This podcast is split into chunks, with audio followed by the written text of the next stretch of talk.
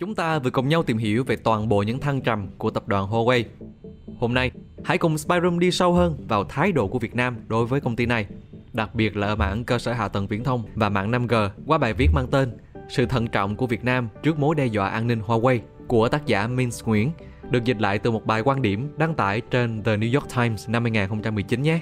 Lưu ý, bài viết này được thực hiện từ hơn 2 năm trước, nên có thể một vài thông tin, quan điểm không phù hợp 100% với bối cảnh hiện tại. Nếu có thay đổi gì đáng cập nhật, các bạn hãy bổ sung giúp chúng mình ở phần bình luận bên dưới nha. Còn bây giờ thì bắt đầu thôi. Khi thế giới đang bị chia rẽ bởi sự rạn nứt trong quan hệ Mỹ-Trung, các công ty viễn thông của Việt Nam đang âm thầm loại bỏ gã khổng lồ công nghệ Trung Quốc ra khỏi kế hoạch phát triển mạng 5G của mình. Cuộc chiến giành giật sự thống trị về công nghệ giữa Hoa Kỳ và Trung Quốc đang chia thế giới thành hai phần, nhưng không phải theo cách mà nhiều người đang nghĩ. Các đồng minh của Hoa Kỳ như Anh và Đức đã có những động thái cho thấy rằng họ sẽ không hậu thuẫn với kế hoạch của Washington và vẫn sẽ tiếp tục hợp tác với Huawei, gã khổng lồ công nghệ đến từ Trung Quốc, công ty mà chính quyền Hoa Kỳ đã ví như một con ngựa thành Troy chứa đầy những tên gián điệp công nghệ của Bắc Kinh. Australia đã cấm công ty này tham gia xây dựng hệ thống mạng 5G, dù nền kinh tế của quốc gia này phụ thuộc rất nhiều vào nhu cầu khai thác tài nguyên của Trung Quốc. Ở chiều ngược lại, mặc cho những bất hòa với Trung Quốc, Hàn Quốc và Philippines vẫn hợp tác với Huawei. Trong con mắt của nhiều người, Việt Nam, một quốc gia đang phát triển với tốc độ đáng kinh ngạc, dường như là một khách hàng quen thuộc của Huawei. Nền kinh tế của Việt Nam gắn chặt với Trung Quốc và chính quyền Bắc Kinh luôn ca ngợi những nhà lãnh đạo Việt Nam như những anh em cùng chung ý thức hệ. Một thập kỷ trước, khi Viettel bắt đầu xây dựng hệ thống mạng 3G, họ đã ký kết các thỏa thuận hợp tác với Huawei và một nhà cung cấp Trung Quốc khác là ZTE. Thế nhưng, thời gian gần đây, những nhà mạng hàng đầu của Việt Nam dường như đang loại bỏ Huawei ra khỏi cuộc chơi 5G của mình, kể cả khi mối lo ngại về những bất hòa có thể nảy sinh giữa hai nước ngăn cản họ công khai vấn đề ấy. Những đòn tấn công liên tục của chính quyền Tổng thống Donald Trump nhằm vào công ty công nghệ Trung Quốc đã biến việc mua bán các thiết bị điện tử viễn thông từ một quyết định kinh doanh thành một quyết định liên quan đến địa chính trị một bài thử để biết được quốc gia nào thể hiện sự ủng hộ đối với Washington hay Bắc Kinh. Ở Đông Nam Á, một khu vực đã và đang biến đổi mạnh mẽ bởi những đồng tiền đến từ Trung Quốc, Huawei được chào đón ở hầu hết các quốc gia. Công ty này đã mở một trạm thử nghiệm 5G tại Thái Lan trong năm nay. Bộ trưởng truyền thông Indonesia khi trả lời phỏng vấn với Reuters đã nói rằng chính quyền không nên quá hoang tưởng về mối nguy hại của Huawei, trong khi Thủ tướng Malaysia đã phát biểu rằng quốc gia này sẽ sử dụng công nghệ của Huawei nhiều nhất có thể. Tuy vậy, các nhà mạng lớn tại Việt Nam trong quá trình phát triển mạng 5G đã chọn hợp tác với Ericsson và Nokia thay vì Huawei. Nhà mạng lớn nhất Việt Nam, Viettel, không sử dụng thiết bị của Huawei trong hạ tầng kỹ thuật phát sóng 4G của mình, mặc dù họ vẫn sử dụng chúng ở các quốc gia khác, bao gồm Campuchia, Lào và Peru. Trong bài phỏng vấn với The New York Times, ông Tào Đức Thắng, Phó Tổng Giám đốc Tập đoàn Viettel, cho rằng những động thái trên không có nghĩa rằng tập đoàn được sở hữu bởi chính phủ Việt Nam này đang trốn tránh Huawei Chính quyền Việt Nam chưa bao giờ cấm các nhà Trung Quốc viễn thông Việt Nam sử dụng các thiết bị của Trung Quốc. Điều đó có nghĩa là vào một thời điểm nào đó, Viettel và Huawei vẫn có thể hợp tác với nhau. Trong tương lai, chúng tôi vẫn chưa rõ, ông Thắng nói. Nhưng các nhà quan sát hy vọng rằng các nhà mạng Việt Nam sẽ lựa chọn những phương án an toàn thay vì mạo hiểm khi ký kết những thỏa thuận thương mại liên quan đến mạng 5G.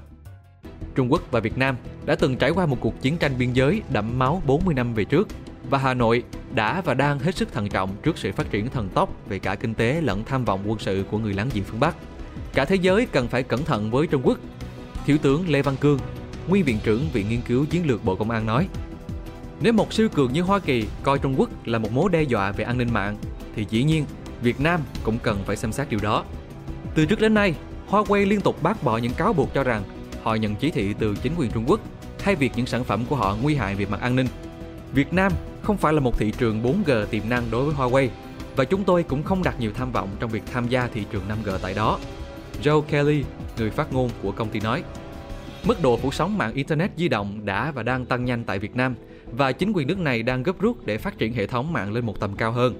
Hiện nay, ở cả những vùng rừng núi hẻo lánh, biên giới, hải đảo đều đã được phủ sóng 4G. Các nhà lãnh đạo Việt Nam phát biểu rằng họ mong muốn kết nối 5G sẽ sẵn sàng vào năm sau, với kỳ vọng rằng tốc độ Internet cực nhanh sẽ thúc đẩy sự phát triển của nền kinh tế. Tuy nhiên, những diễn biến gần đây trong quan hệ với Bắc Kinh có thể đã khiến chính quyền Hà Nội lo ngại về việc giao các dự án cho các công ty Trung Quốc. Mặc dù hai nước có chung quan điểm về việc kiểm duyệt và kiểm soát mạng Internet, họ lại đối đầu với nhau trong nhiều năm về vấn đề chủ quyền tại vùng Biển Đông. Trước những diễn biến trên, Hà Nội đã có những động thái hợp tác với Washington. Dù vậy, Trung Quốc vẫn là đối tác thương mại lớn nhất của Việt Nam và các công ty Trung Quốc vẫn mang lại rất nhiều nguồn lợi về kinh tế cũng như cơ hội việc làm. Mối quan hệ về vị trí địa lý với Trung Quốc buộc Việt Nam phải giữ người hàng xóm ở gần mình nhưng không được quá gần. Chúng ta không thể nhấc đất nước lên và chuyển đến một vị trí khác. Giáo sư Đỗ Tiến Sâm, nguyên viện trưởng Viện Nghiên cứu Trung Quốc, Viện Khoa học Xã hội Việt Nam nói. Vì thế, Hà Nội đóng hộ sáng kiến, vành đai và con đường, một kế hoạch phát triển kinh tế đa quốc gia của Trung Quốc. Nhưng đến thời điểm hiện tại, chưa có bất cứ kế hoạch xây dựng nào tại Việt Nam được công nhận là một phần của sáng kiến này. Gần, nhưng không quá gần, có vẻ cũng là chiến lược của Việt Nam đối với Huawei. Họ không muốn tạo ra một lý do để khiến Trung Quốc giận dữ. Alexander Elvin, chuyên gia về Việt Nam tại Trung tâm Nghiên cứu An ninh châu Á Thái Bình Dương, Daniel K. Inu ở Honolulu nói, bất cứ dấu hiệu nào cho thấy chính quyền Việt Nam phân biệt đối xử với Trung Quốc sẽ được sử dụng như một lý do để chính quyền Trung Quốc gây thêm nhiều sức ép hơn lên Việt Nam. Nhiều công ty công nghệ của Trung Quốc đang có một sự hiện diện đáng kể tại Việt Nam. Dọc theo những con đường đầy xe máy tại Hà Nội, các cửa hàng điện thoại đang bán và quảng cáo những nhãn hiệu của Trung Quốc như Xiaomi, Oppo và Vivo. Không phải lúc nào, Việt Nam cũng quá cảnh giác trước thiết bị đến từ Huawei.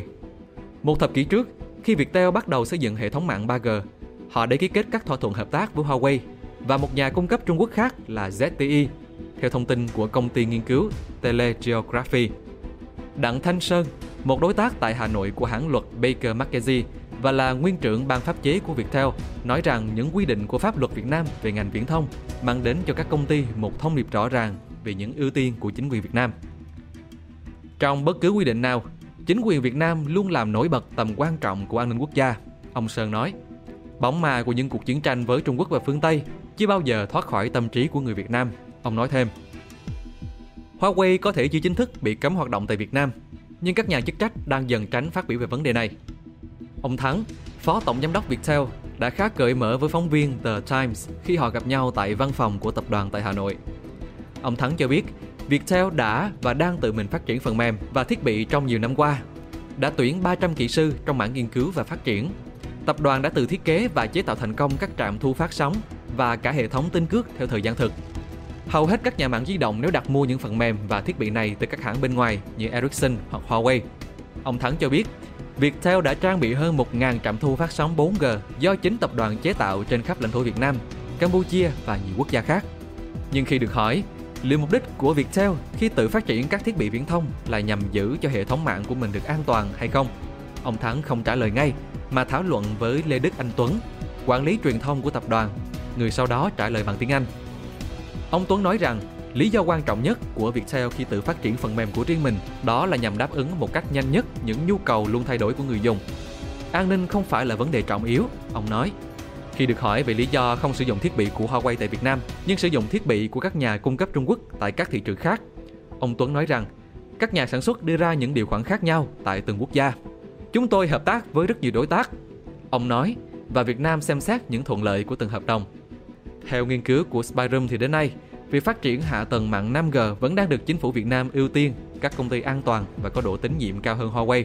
Từ phía tập đoàn công nghệ, động thái đang được áp dụng cho đến ngày hôm nay vẫn luôn là luôn sẵn sàng hợp tác với Việt Nam để triển khai 5G trên quy mô lớn. Còn tương lai ra sao thì chúng ta cùng chờ với nhau nhé. Các bạn có những suy nghĩ như thế nào? Hãy để lại ý kiến của các bạn ở phần bình luận bên dưới nha. Còn bây giờ thì cảm ơn các bạn vì đã xem video.